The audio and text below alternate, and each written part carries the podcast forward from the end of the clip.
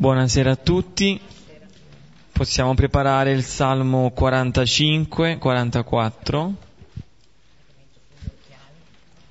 che su questa Bibbia pagina 553.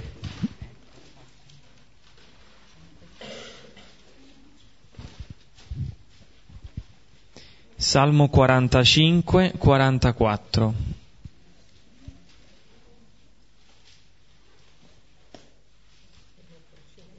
Nel nome del Padre, del Figlio e dello Spirito Santo. Amen. E fonde il mio cuore liete parole. Io canto al Re il mio poema. La mia lingua è stilo di scriba veloce. Tu sei il più bello tra i figli dell'uomo, sulle tue labbra è diffusa la grazia, ti ha benedetto Dio per sempre. Cingi, prode, la spada al tuo fianco. Nello splendore della tua maestà ti arrida la sorte. Avanza per la verità, la mitezza e la giustizia. La tua destra ti mostri prodigi. Le tue frecce acute colpiscono al cuore i nemici del re. Sotto di te cadono i popoli. Il tuo trono, Dio, dura per sempre. È scettro giusto lo scettro del tuo regno. Ami la giustizia e l'impietà detesti. Dio, il tuo Dio, ti ha consacrato con olio di letizia a preferenza dei tuoi eguali. Le tue vesti sono tutte mirra, aloe e cassia. Dai palazzi d'avorio ti allietano le cetre. Figlie di re stanno tra le tue predilette. Alla tua destra la regina in ori di Ofir. Ascolta, figlia, guarda, porgi l'orecchio. Dimentica il tuo popolo e la casa di tuo padre. Al re piacerà la tua bellezza. Egli è il tuo Signore, prostrati a lui. Da Tiro vengono portando doni. I più ricchi del popolo cercano il tuo volto. La figlia del re è tutta splendore. Gemme tessuto d'oro è il suo vestito. È presentata alla re in preziosi ricami, con lei le vergini compagne a te sono condotte. Guidate in gioia ed esultanza, entrano insieme nel palazzo del re. Ai tuoi padri succederanno i tuoi figli, li farai capi di tutta la terra. Farò ricordare il tuo nome per tutte le generazioni e i popoli ti loderanno in eterno per sempre. Gloria al Padre e al Figlio e allo Spirito Santo, come era nel principio, ora e sempre, nei secoli dei secoli. Amen. Ecco, questo salmo sembra quasi un cantico dei cantici in miniatura. Eh, a differenza del cantico, però, non c'è un dialogo tra lo sposo e la sua amata. Appunto c'è questo salmista che si presenta come uno scriba, che esalta la bellezza prima dello sposo e poi della sposa. Ecco, non sappiamo con certezza e neanche ci interessa stasera sapere di quali nozze si stanno parlando, di quali sposi si sta parlando, ma proviamo a rileggerlo, a rileggere questo salmo nel senso e nell'orizzonte di un'attesa, nell'attesa e nell'annuncio del Messia, di Cristo. È, di fatto è Lui lo sposo e la Chiesa, tutti noi, siamo la sua sposa. Eh, però mi piace anche pensare questo salmo come un salmo che trabocca no? dal cuore del Padre, che si compiace per il suo figlio, e fonde il mio cuore liete parole, le parole, il verbo, il verbo che esce dal cuore del Padre, che trabocca dal cuore del Padre. E questa lingua, la mia lingua è stilo, è stilo di scrivere veloce quasi come se fosse lo Spirito Santo. Quindi capite che è un salmo che è molto più profondo, non si ferma, non parla di, delle nozze, ma è molto più profondo.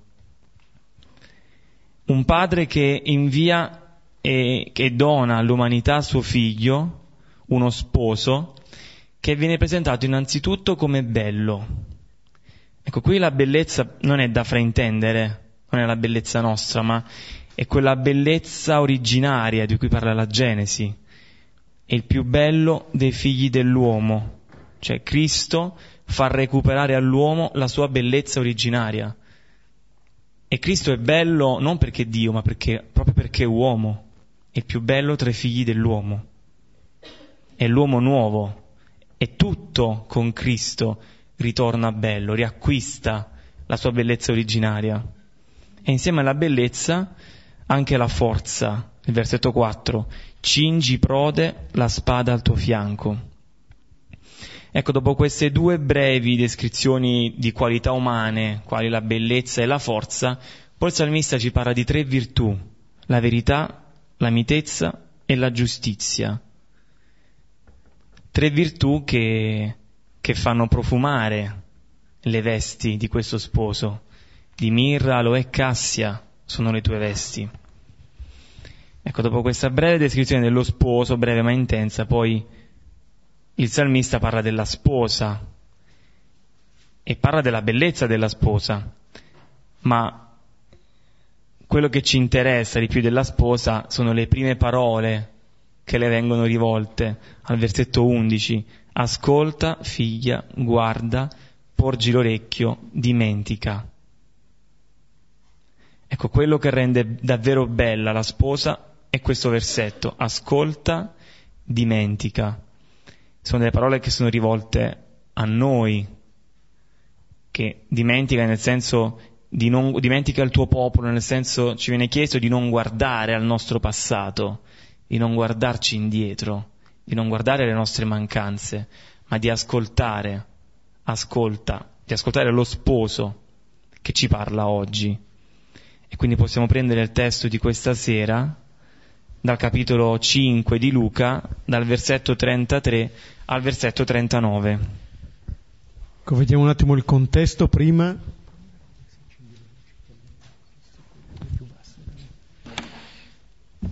Avevamo visto la volta scorsa la, mm, la chiamata di Levi con eh, il, eh, con il banchetto che Levi offre a Gesù e agli altri esattori.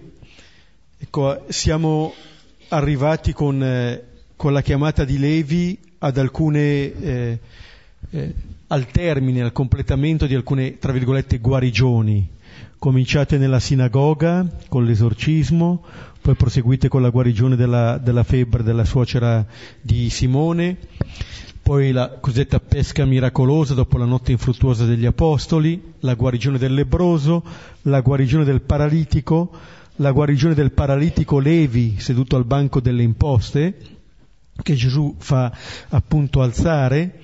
Ecco, dopo queste sei guarigioni, eh, questa sera vedremo quello che è il banchetto, cioè l'uomo restituito a se stesso, vive la propria pienezza nel banchetto eucaristico. Questa è la pienezza di relazione con il Signore, la pienezza di relazione con gli altri, come se fosse una specie di nuova creazione che Gesù compie. E il brano eh, su cui ci fermiamo questa sera, che è occupato per la gran parte da parole dette da Gesù, vogliono farci appunto entrare in questa novità, far vedere che quello che Gesù sta compiendo ci sta portando ad una vita nuova, radicalmente nuova. E allora ascoltiamo il testo. Ora quelli dissero a lui, i discepoli di Giovanni digiunano spesso e fanno preghiere similmente anche quelli dei farisei. I tuoi invece mangiano e bevono. Ora Gesù disse loro, Forse potete far digiunare i figli delle nozze mentre lo sposo è con loro? Ma verranno giorni, quando sarà loro tolto lo sposo, allora digiuneranno in quei giorni. Ora diceva loro anche una parabola. Nessuno strappa una toppa da un vestito nuovo per metterla sopra un vestito vecchio, se no certamente e strapperà il nuovo e la toppa nuova non armonizzerà col vecchio. E nessuno getta vino giovane in otri vecchi, se no certamente il vino giovane romperà gli otri ed esso stesso si spanderà e gli otri saranno rovinati ma bisogna gettare vino giovane in otri nuovi. E nessuno, bevuto il vecchio, vuole il giovane. Dice infatti, il vecchio è eccellente. Questa appunto è una controversia, una contrapposizione che nasce a questo punto dopo che i farisei erano già intervenuti eh, con i discepoli di Gesù chiedendo perché mangiavano e bevevano con i peccatori. Allora il contesto è lo stesso, lo vedremo anche nel brano della volta prossima, però eh, si fa ancora più chiara un po' l'obiezione.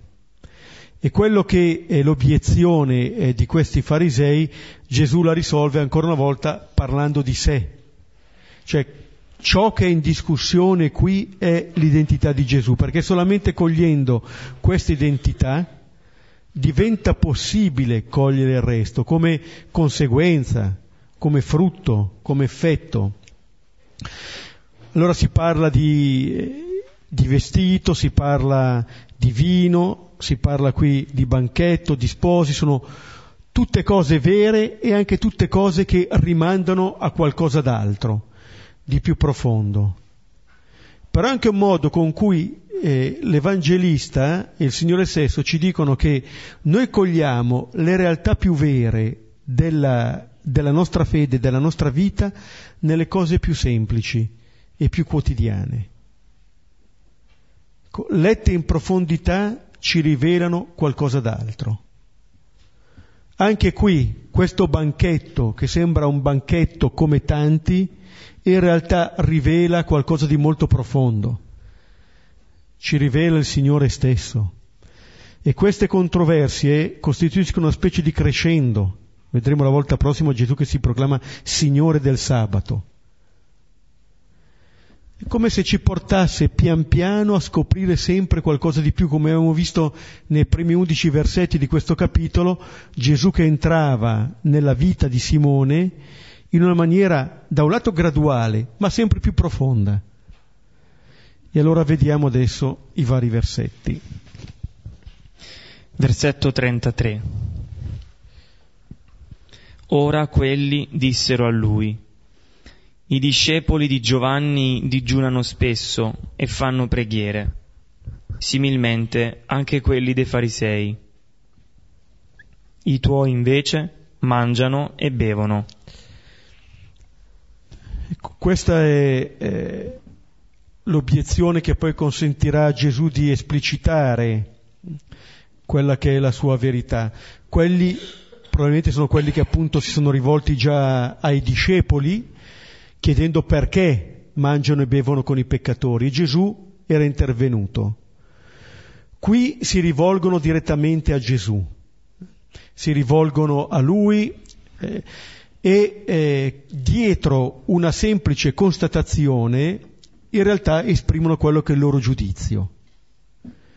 Dicono che i discepoli di Giovanni digiunano spesso e fanno preghiere, similmente anche quelli dei farisei. Allora, i discepoli di Giovanni e i farisei, che qui vengono accomunati, dicono che digiunano e fanno preghiere spesso. Allora, il digiuno e la preghiera sono un po' due delle attività che ogni pio israelita compie. In genere preghiera, digiuno, elemosina. Allora, fin qui niente di male, non è che stanno facendo una cattivazione. Però il fatto stesso che la esprimano così dice già qualcosa che non va. In che senso? Nel senso qui manca l'elemosina. Se il digiuno esprime la nostra relazione con le cose, con i beni, e la preghiera esprime la nostra relazione con il Signore, ciò che apparentemente manca qui è la relazione con gli altri, che viene espressa dall'elemosina. In realtà questa relazione con gli altri appare nella sua dimensione, che potremmo dire, negativa. Perché qui quella che viene espressa è una relazione di giudizio e quindi di condanna nei confronti degli altri. Vengono fatti fuori gli altri qui col giudizio. Allora, dietro questa eh, apparente giustizia c'è in realtà una grande impietà. Al capitolo 18 di, eh, di Luca, quando Gesù narra la parabola del fariseo e del pubblicano, ecco, dice eh, il fariseo, eh, Dio ti ringrazio che non sono come gli altri uomini, vedete, come qui. Questi fanno questo, i tuoi no, non sono come gli altri. Il giudizio è il primo campanello d'allarme che suona. Quando lo ascoltiamo, fermiamoci, se possibile. Ti ringrazio che non sono come gli altri uomini, ladri, ingiusti, adulteri, neppure come questo pubblicano. Digiuno due volte la settimana. E dice Gesù raccontando questa parabola che questo fariseo pregava così tra sé, davanti a sé. Cioè il grande peccato, il grande fallimento di questa persona è che non conosce relazioni. Sta parlando davanti a sé, sta dicendo che digiuna due volte alla settimana come per sentirsi dire bravo da qualcuno, o se non trova nessuno che glielo dica, se lo dice lui. Mi dico bravo perché io sono a posto, perché digiuno due volte alla settimana. Allora, eh, già questo modo eh, di digiunare e di pregare è qualcosa che eh, ci mette di fronte a del pericolo che si potrebbe chiamare quello della autogiustificazione, ma prima ancora della autoreferenzialità, cioè non guardo gli altri, non mi importano anzi sfrutto addirittura le norme non perché trovo il valore che custodiscono, ma perché trovo attraverso l'osservanza la possibilità di rendere ancora più grande il mio io, che è il mio vero Dio. E allora anche le norme, anche la legge, anche il Signore stesso devono servire a mettere eh, al centro questo mio io. Se volete, dietro questo c'è una grandissima povertà. È la povertà di chi ancora non si scopre e non si sente amato e ha bisogno di questo per potersi garantire la sopravvivenza. È il mendicare l'amore eh, da parte di chi appunto non si sente amato. Allora i discepoli di Giovanni, i discepoli anche dei farisei. Interessante anche questo accostamento. Se i farisei eh, trovano la propria eh, felicità nell'osservanza della legge, nel pretendere in un certo senso il premio da questa osservanza, i discepoli di Giovanni, come abbiamo visto, sono coloro che sono più eh, proiettati verso il futuro. Se i farisei pretendono qualcosa, i discepoli di Giovanni attendono qualcosa. Però eh, sia gli uni che gli altri eh, sembra che non si accorgano di quello che c'è. Gli uni rivolti al passato, gli altri tesi verso una promessa che deve sempre venire, il non accorgersi. E allora ecco l'accusa, i tuoi invece. Dire a Gesù che i tuoi discepoli mangiano e bevono vuol dire che non è che loro sono ignoranti, sei tu maestro che non funzioni, sei tu che non li stai formando, perché mangiano e bevono, è quello che hanno fatto. Gliel'hanno prima chiesto, ma perché mangiate e bevete con i peccatori? E di nuovo mangiano e bevono. Vedete, i farisei non riescono mai a mangiare. L'abbiamo visto la volta scorsa. Questo banchetto è l'immagine del banchetto eucaristico, dove tutti sono invitati, questi farisei compresi, nessuno escluso. E dicevamo già, il fariseo non sono gli altri. È un modo, il fariseismo come lo dipinge qui il Vangelo, che può intaccare ogni religione. Ce li portiamo dentro. Eh? È una nostra parte. E sembrano essere sempre dei guastafeste. Sono lì, c'è un banchetto e arrivano loro a, a rovinare la festa. C'è sempre qualcosa che non va. Cioè noi siamo esperti, non siamo mai contenti. Bella giornata, sì, però chissà domani, domani piove. Sì, eh? sì, però. E proiettiamo questo anche nella fede. Sì, sì, è buono, però, però. Ecco, il non saper riconoscere ciò che è presente o il non volerlo eh, riconoscere. Vedete, quello che eh, qui si dice, no? si parla di cose buone come il digiuno e la preghiera, ma si può dare a queste cose eh, un significato negativo. Invece che esprimere la vita del vero discepolo, diventano invece l'espressione eh, di chi si ribella a questo maestro. E allora vediamo, eh, vediamo questo, la prima risposta di Gesù, perché nei versetti che adesso ascolteremo c'è la risposta di Gesù. Negli altri versetti eh, di questa sera ascolteremo la spiegazione di quello che Gesù dice adesso. Allora risponde e poi spiega. Versetti 34-35 Ora Gesù disse loro, Forse potete far digiunare i figli delle nozze mentre lo sposo è con loro?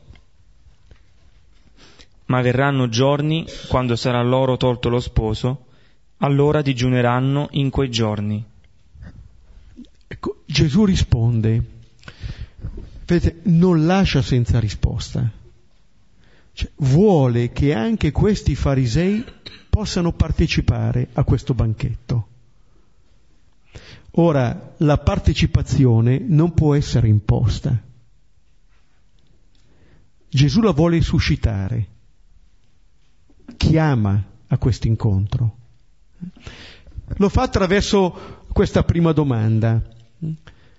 Cioè, ma si può far digiunare a un banchetto di nozze? Allora vedete, il banchetto che sta avvenendo nella casa di Levi, adesso qui Gesù lo descrive come un banchetto di nozze.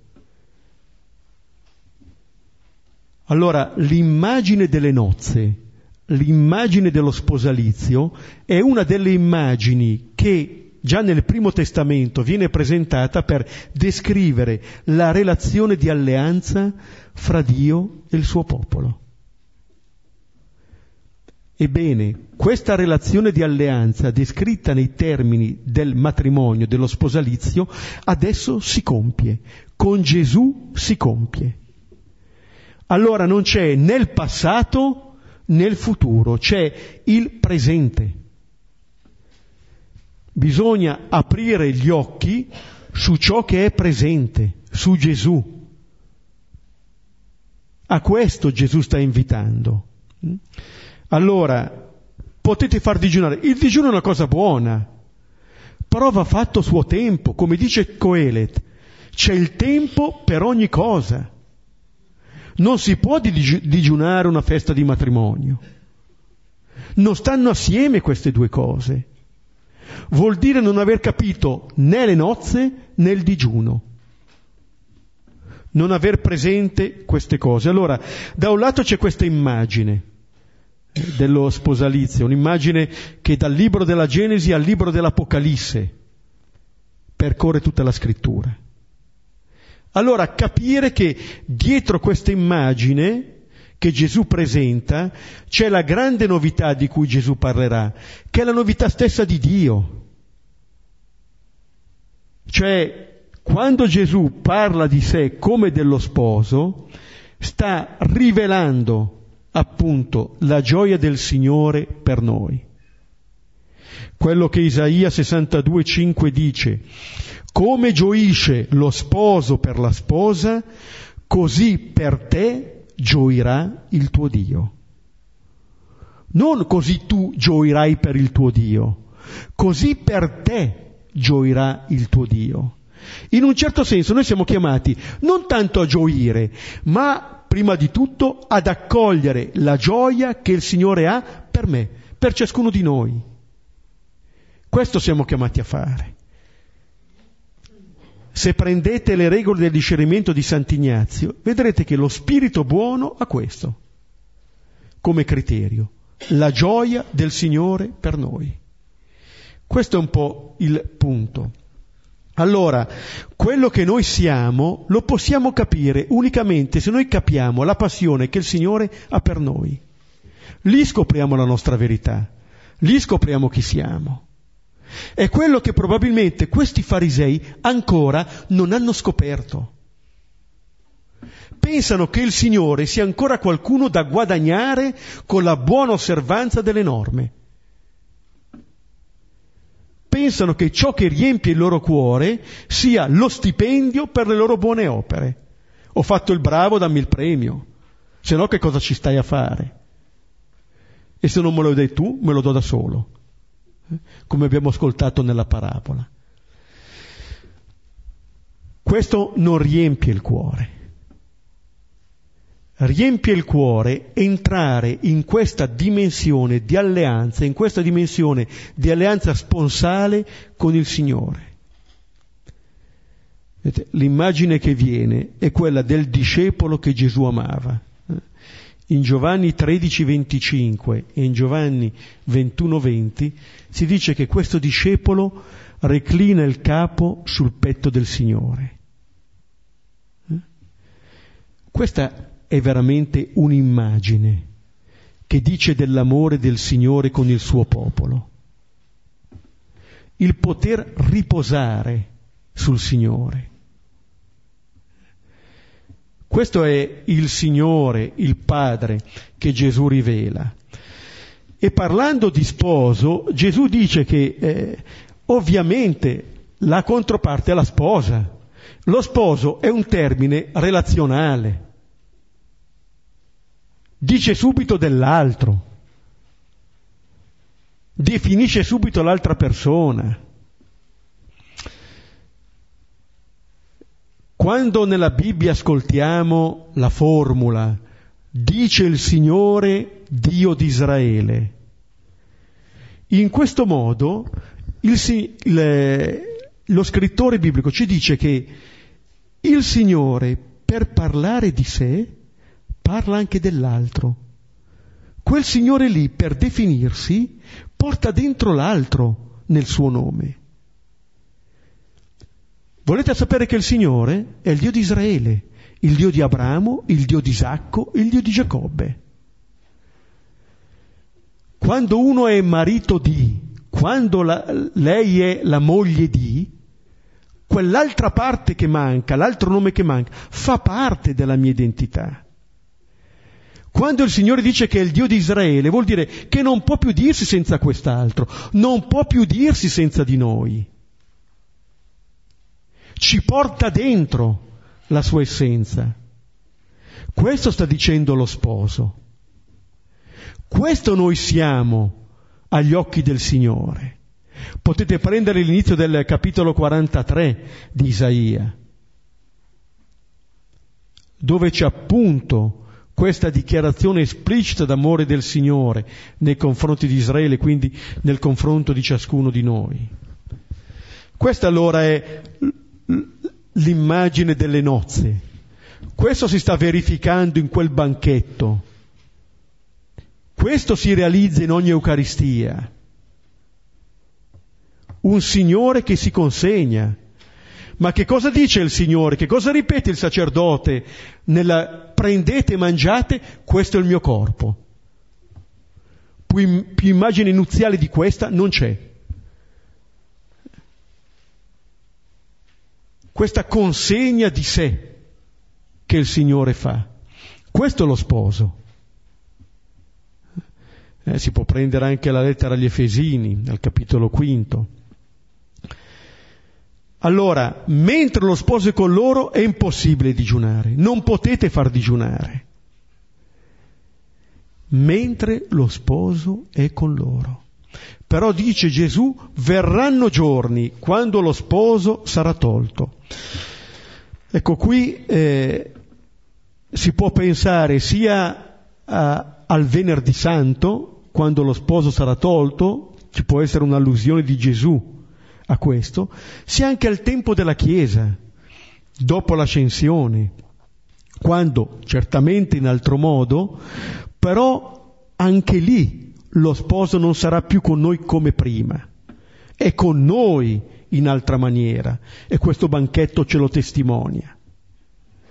Ma allora ci sarà un nuovo modo di fare digiuno, dove questo digiuno avrà il suo vero senso Qual è il senso del digiuno, cioè dell'astenersi dal mangiare?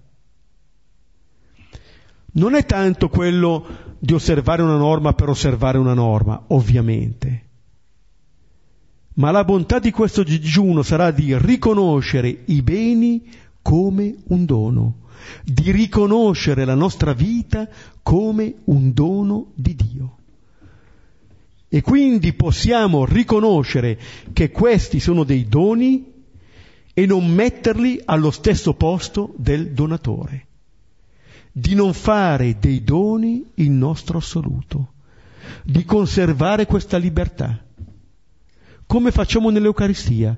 Riceviamo in dono e riportiamo questo dono.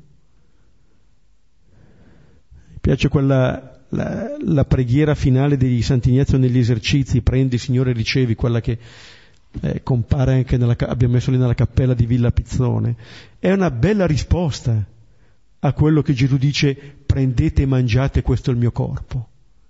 La risposta è Signore, prendi e ricevi, tutto è tuo. E alla fine però dice ancora dammi il tuo amore e la tua grazia. Eh? Questo mi basta. Allora questo riempie il cuore. Allora è questo che poi mi farà mettere in atto la preghiera, il digiuno, l'elemosina come risposta. Ma da chi è stato riempito que- da questo? Non da chi invece cerca e osserva quelle cose per essere riempito. La preghiera, il digiuno e l'elemosina sono un frutto di questo amore, non la condizione per riceverlo. Questa è la grande libertà che lo sposo vuole donare alla sua sposa. Allora dice, in quei giorni digiuneranno. Allora questa è la eh, possibilità che ci viene offerta. E allora ascoltiamo adesso la spiegazione che Gesù dà di questo detto. Versetti 36-37 Ora diceva loro anche una parabola Nessuno strappa una toppa da un vestito nuovo per metterla sopra un vestito vecchio, se no certamente e strapperà il nuovo e la toppa nuova non armonizzerà col vecchio. E nessuno getta vino giovane in otri vecchi, se no certamente il vino giovane romperà gli otri ed esso stesso si spanderà e gli otri saranno rovinati. Ecco, ora diceva loro, ecco, questa parabola serve per spiegare quello che ha detto. E il fatto che qui Luca usi ancora l'imperfetto vuol dire che questa parabola, che questi detti, Gesù li ha ripetuti. Vuol dire che non riusciamo a comprenderli subito, ma vuol dire anche che il Signore ha pazienza abbastanza per continuamente ripeterle. Ogni volta che non comprenderemo, sappiamo che il Signore è lì pronto a ripeterle. Per dire che cosa? Per dare il senso giusto alle cose. Allora ha parlato del digiuno, lo dice non possiamo far digiunare queste persone mentre lo sposo è con loro. Sappiamo, lo vedremo no? al capitolo settimo di Luca che Gesù stesso dirà del figlio dell'uomo direte ecco un mangione e un beone, amico dei pubblicani e dei peccatori. Allora il digiuno non è qualcosa che riguarda la quantità delle nostre rinunce. È come il digiuno ogni, ogni altra nostra pratica. Non dipende dalla quantità delle cose. Gesù non è venuto da, a darci altre prescrizioni, non ne abbiamo bisogno. Quello che è venuto a fare Gesù è a cambiare eh, e a dire che quello che conta è il cuore. Il cuore non è tanto appunto la quantità della rinuncia che faccio, ma la libertà del cuore, la capacità di seguire questo Gesù, questo Signore. Io posso fare tutte le azioni più belle apparentemente di questo mondo e non avere nessun senso. Se prendete la prima lettera ai Corinzi al capitolo 13, l'inno all'amore di Paolo, io posso distribuire tutte le mie sostanze, consegnare anche il mio corpo, ma se non ho l'amore non serve a nulla, a nulla. Posso osservare tutti i comandamenti, tutte le prescrizioni, ma può non servire a niente. Posso moltiplicare i digiuni ed essere totalmente lontano dal Vangelo. Se il mio digiuno mi serve per giudicare gli altri, come questi fanno all'inizio, ma lascia stare il digiuno, mangia, almeno fai qualcosa di buono, se no guasti la vita tua e guasti anche la vita agli altri. Eh? Non posso, come eh, dire Isaia, questo popolo mi onora con le labbra, ma il suo cuore è lontano da me. Il Signore non se ne fa niente di labbra che lo lodano, ma di un cuore che è lontano. Non se ne fa niente, ma anche noi non ce ne facciamo niente. Non penso che l'osservanza delle norme ci, ci dia chissà quali grandi soddisfazioni. Eh? È ben altro quello che ci riempie il cuore. Allora, spiega con questa parabola. All'inizio mette una operazione doppiamente stupida, doppiamente sciocca, perché dice strappare una toppa da un vestito nuovo e metterla sopra un vestito vecchio. Con una sola azione fai due sbagli. Rovini il nuovo e non ripari il vecchio. Detto fuori di metafora, è impossibile adattare il Vangelo al vecchio. È impossibile far rientrare la novità di Gesù in qualcosa eh, che c'è già. È impossibile significa non accorgersi della novità. Isaia 43, 19.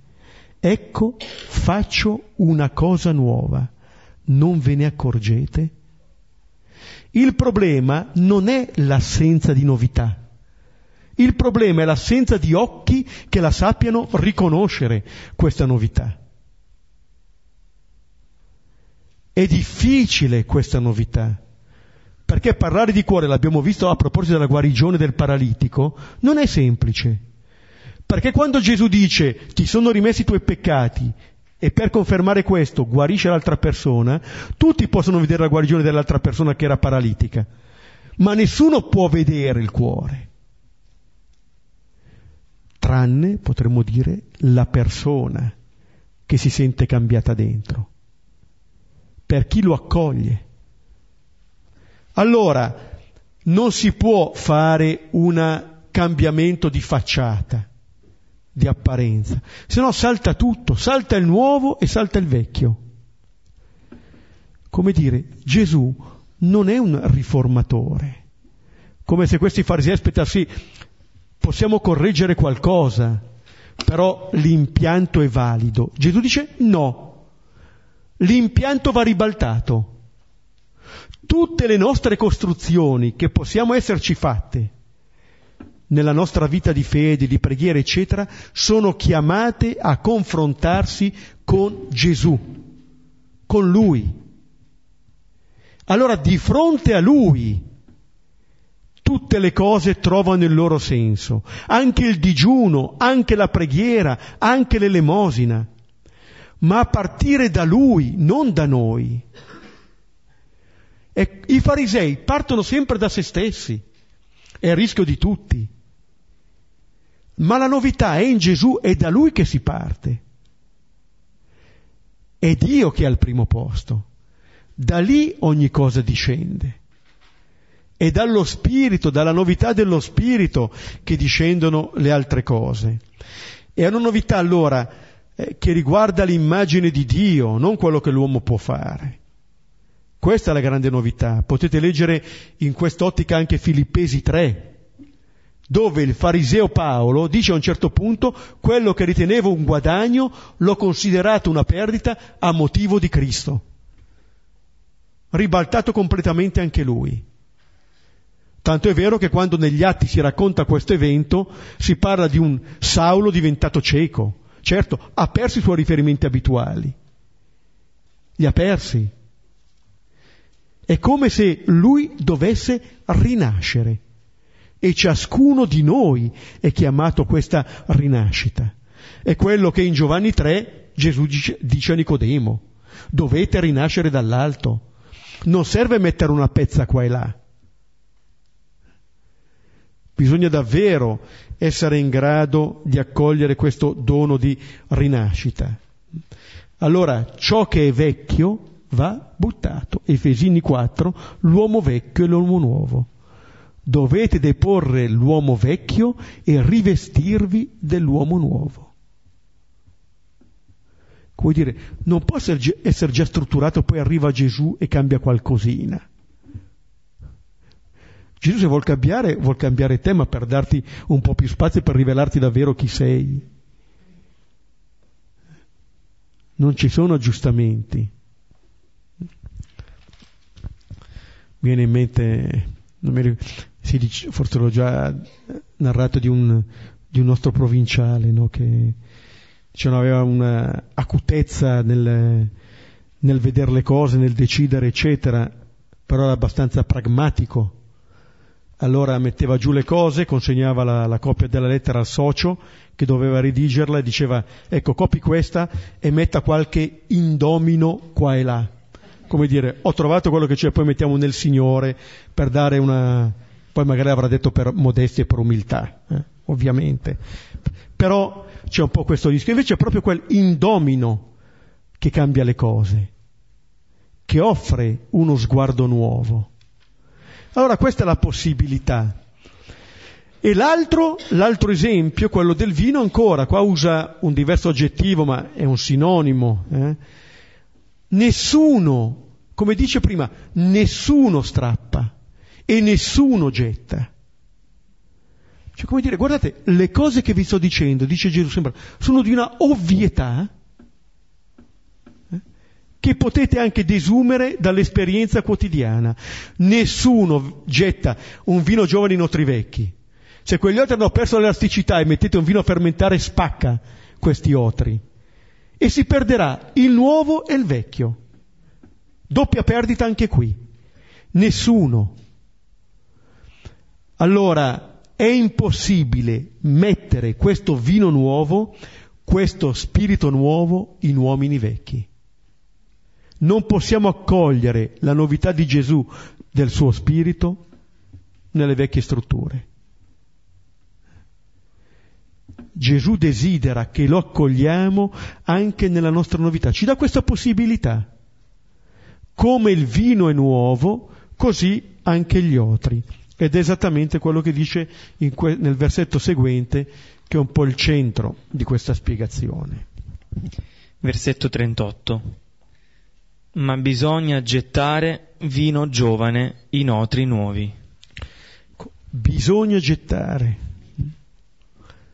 Allora è necessario il vino giovane, il vino nuovo e sono necessari gli otri nuovi.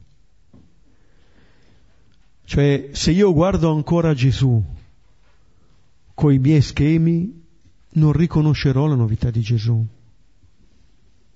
Perché o ne prenderò solamente quella parte che mi conviene, o butterò via tutto. Quella di Gesù è una novità radicale. Butta all'aria le costruzioni precedenti. La legge di Gesù è così nuova da essere altra. È vero in un certo senso, Gesù porterà a compimento la legge, ma rivelando il senso profondo di questa legge, non compiendo un'osservanza errata, ma dando compimento ciò che era in origine. Allora la novità di Gesù è quello che c'era all'origine, rivela il senso. Come dire che noi possiamo cancellare quello che Gesù ci dice attraverso un'osservanza distorta della legge. E Gesù attraverso questa parabola che narra vuole riportarci a quella che è la vera sapienza. È come se Gesù facesse risorgere questa vera sapienza, antecedente anche alla legge. Perché c'è un'osservanza della legge che uccide. Non solo coloro che la osservano, ma anche quelli a cui la vogliamo far osservare. Sapete come Gesù chiamava quelli che partecipavano al banchetto? I figli delle nozze. Un termine che si oppone appunto a schiavi. Allora, il senso fondamentale di questa parabola è metterci di fronte al dono di Dio, quel dono di Dio che è da accogliere soprattutto in questa novità di Gesù. E gli otri nuovi, paradoss- i primi otri nuovi di cui Gesù parla, sono qui presenti in questo banchetto. Sono i pubblicani e i peccatori che stanno accogliendo il vino nuovo, il vino del perdono, della misericordia. Sono nuovi anche questi otri, sono perfettamente elastici, possono accogliere questo vino, possono accogliere questo spirito, come l'ha accolto il paralitico, come l'ha accolto Levi, come lo stanno accogliendo quegli altri esattori, quegli altri pubblicani seduti lì con Gesù e con gli altri. Questi sono gli otri nuovi. E questa è anche la possibilità che Gesù offre a questi farisei. Anche loro possono diventare otri nuovi. Anche loro possono rinascere. Anche a loro è offerta questa possibilità. Certo, se al posto della fiducia e della gioia continueranno a mettere le espiazioni, i meriti, eccetera, capite bene che non si andrà lontano. La prima cosa da fare è accogliere. Quando dice bisogna gettare vino giovane in otri nuovi, vuol dire che siamo chiamati ad accogliere quel vino che ci è già versato, quel sangue per la nuova ed eterna alleanza. Stesso termine. Così come lo stesso termine in Giovanni 13:34, vi do un comandamento nuovo, che vi amiate gli uni gli altri come io ho amato voi. Questa è la novità. Questa è la novità che ci è resa possibile dal dono di Gesù. Come io vi ho amato, cioè come questo vino che vi ho dato, così amatevi. E il vino è davvero l'immagine di questa gioia, di questa vita evangelica. Il pane ci dice un po' il mangiare l'essenzialità. Senza pane crepiamo, ma senza vino non abbiamo la gioia. Eh? E questo è il simbolo. E questo è il dono dello Spirito che Gesù ci dà l'amore di Dio è stato riversato nei nostri cuori per mezzo dello Spirito, dirà Paolo. Ecco, questo vino è lo Spirito riversato nei nostri cuori, è il vino nuovo che chiede un cuore nuovo. Allora questa è la possibilità che il Signore vuole offrirci, certamente non imporci.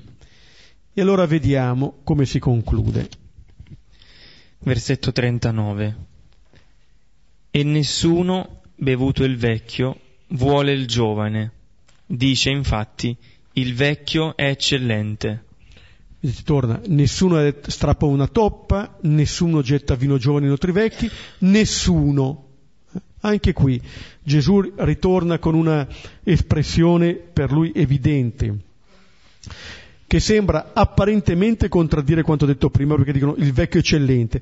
Qua si può intendere o in termini negativi, come dire le pratiche eh, del digiuno come Gesù aveva messo in evidenza per quanto riguarda i farisei, ma in termini anche positivi, cioè una sapienza che è vecchia, eh, che è appunto antecedente alla stessa legge e che è quella sapienza che Gesù qui vuole rianimare in ciascuno.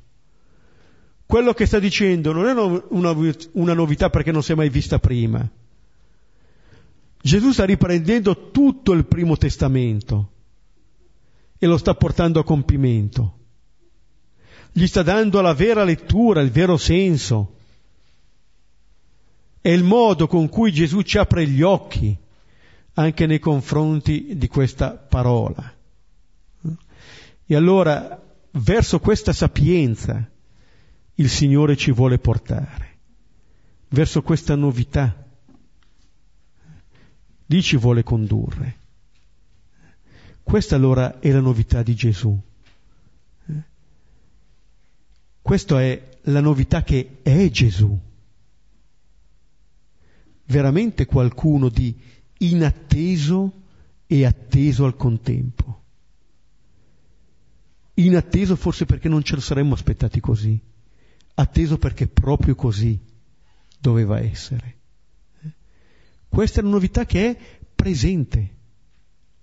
Ricordate che abbiamo già trovato diverse volte, troveremo ancora quante volte ritorna l'oggi nel Vangelo di Luca. Eh? Oggi, oggi lo sposo è con noi. Oggi ci viene data la possibilità di accoglierlo. Oggi ci viene offerta la possibilità di rinascere. E un'ultima nota se volete, un po' marginale, ma neanche tanto. Se notate, Gesù parla di queste novità, della novità che è lui stesso, cioè del Vangelo. Sta parlando di Dio con che termini? Col termine del vestito, col termine del vino. Possiamo essere in guardaroba, possiamo essere in cantina. Cioè, per chi cerca il Signore, queste cose parlano del Signore. Detto altrimenti, certo il Signore lo troviamo nella parola, ma forse lo troviamo più facilmente nelle cose che noi viviamo, in eventi che ci accadono, apparentemente anche piccoli. Chissà da quale esperienza Gesù eh, avrà visto gli otri, avrà visto il riparare, rattoppare dei vestiti. Ma capite bene che c'è un modo di guardare a queste cose che dice ben altro. Non solo, è come dire che il Signore ci parla attraverso le cose che facciamo, ci educa, ci offre questa gioia, questa novità attraverso le cose che facciamo. C'è un'espressione di Sant'Ignazio, lo citiamo un po'. Eh? Cercare e trovare Dio in tutte le cose. Cercare e trovare Dio in tutte le cose. Ma questo parte da una, da una verità che la precede, che Dio è in tutte le cose lo possiamo cercare e trovare in ogni cosa. Ma se troviamo Dio abbiamo scoperto che se troviamo Dio ritroviamo noi stessi nelle cose che facciamo, che noi sperimentiamo la nostra novità, che possiamo essere diversi da quello che siamo stati che come Levi si è alzato dal banco delle imposte, anche i farisei possono alzarsi dalla loro posizione seduta e mettersi anche loro in cammino. Possiamo rivedere il testo e condividere.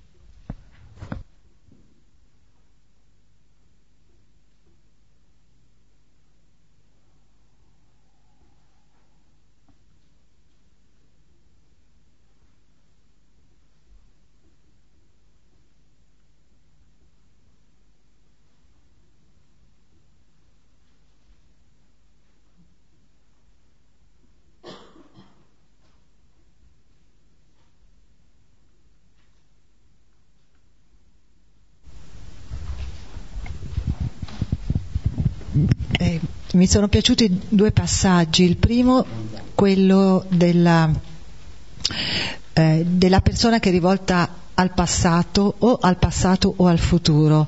Eh, quindi mi viene in mente il qui e ora, che solitamente invece è quello meno vissuto. Soprattutto oggi si è molto più proiettati o al, al passato, no?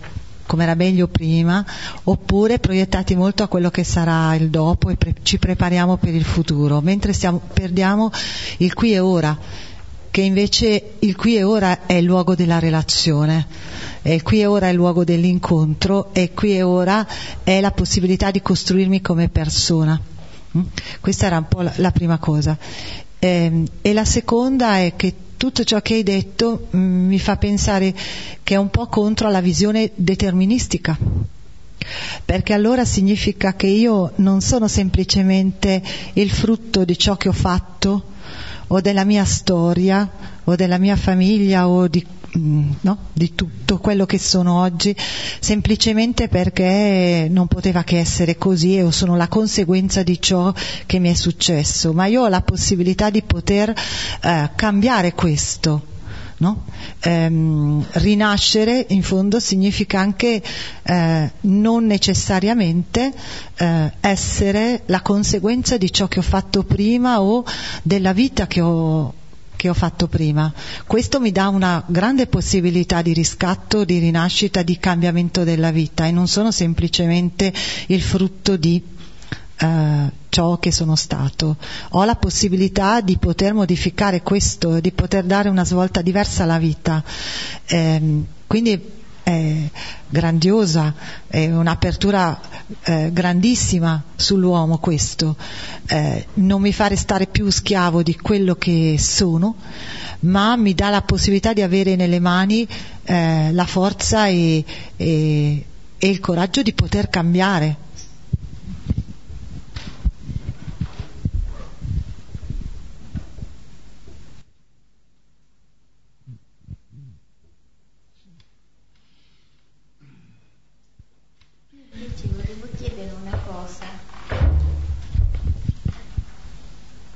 volevo chiedere quando tu a un certo punto hai detto che la novità di Gesù è venuta qui e, e il vecchio, a compiere il vecchio Vangelo, a, a fare il compimento del vecchio Vangelo.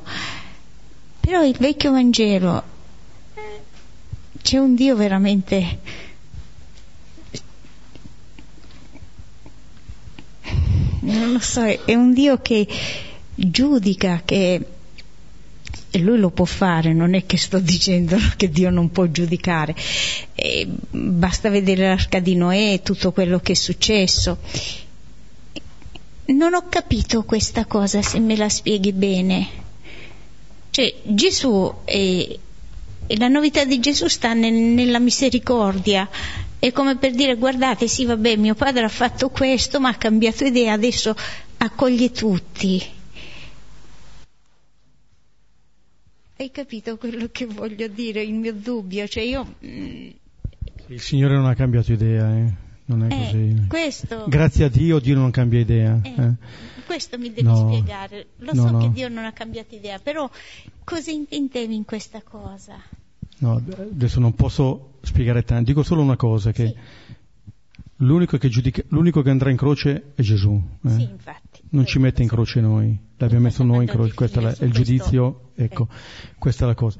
La seconda non è questa immagine qui, cioè non c'è un Dio dell'Antico Testamento e Dio nel Nuovo, qua andiamo in terreni molto come Gesù porta a compimento tanto il vecchio Vangelo, porta a compimento la scrittura, quello che dirà io non sono venuto ad abolire, sono venuto a dare compimento, ma dando il compimento rivela il senso.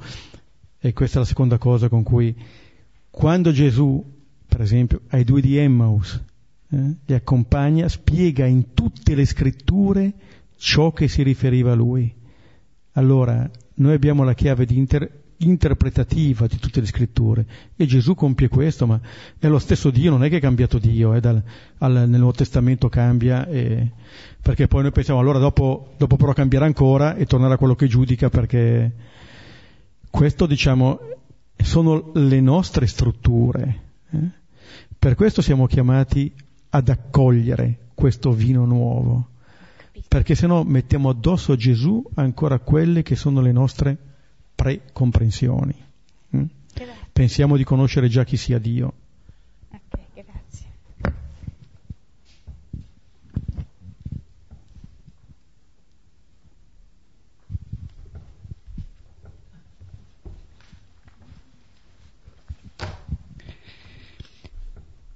Ma c'è, vedo una tensione tra il vecchio e il nuovo e soprattutto mi colpisce dove dice che il vecchio è eccellente, ma eh, nello stesso tempo mi invita, mi invita ad assaporare, di cominciare ad assaporare quello nuovo. Quindi qu- mi fa rimanere in una tensione verso, verso un compimento.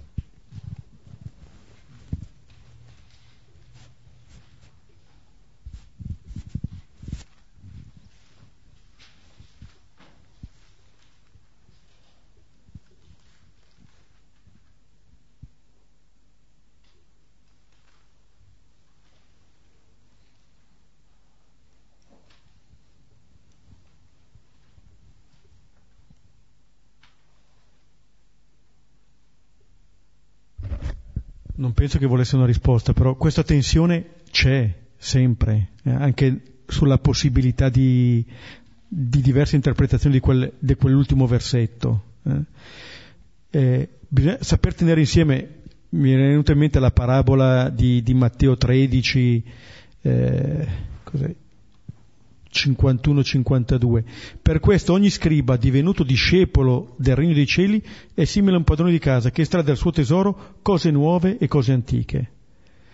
Ora c'è una tensione, se la teniamo assieme bene va bene, eh? ma non vuol dire rattoppare anche qui. eh? Si, si mette su, su un altro piano, ogni scriba divenuto discepolo.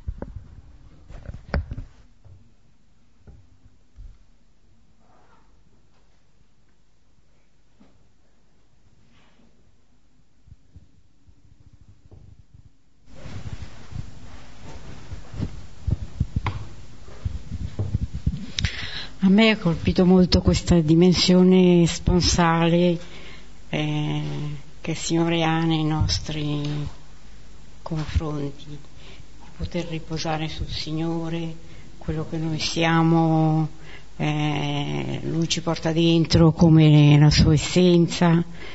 Ecco, questo mi colpisce molto, mi emoziona, mi... però poi nella vita pratica ehm, dimentico molto.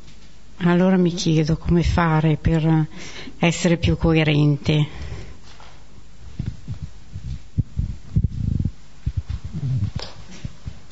Nella domanda c'è la risposta. Noi abbiamo letto il Salmo che diceva... Il Salmo diceva, figlia, ascolta, dimentica il tuo popolo a casa di tuo padre. Invece noi dimentichiamo il Signore e ci ricordiamo quello che...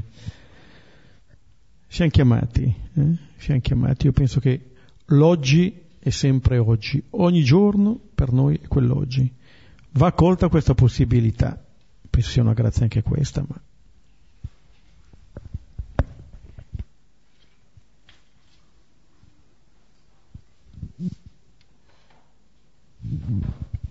Allora anche noi, come otri nuovi, eh, pronti a ricevere il vino nuovo, preghiamo insieme. Padre nostro, che sei nei cieli, sia santificato il tuo nome, venga il tuo regno, sia fatta la tua volontà, come in cielo, così in terra. Dacci oggi il nostro pane quotidiano e rimetti a noi i nostri debiti, come noi li rimettiamo ai nostri debitori, e non abbandonarci alla tentazione, ma liberaci dal male. Nel nome del Padre, del Figlio e dello Spirito Santo. Vi ricordo che i prossimi appuntamenti saranno il 10 e il 24 maggio, quindi il 10 e il 24 maggio. Buona serata a tutti. Cortesemente un aiuto per le sedie.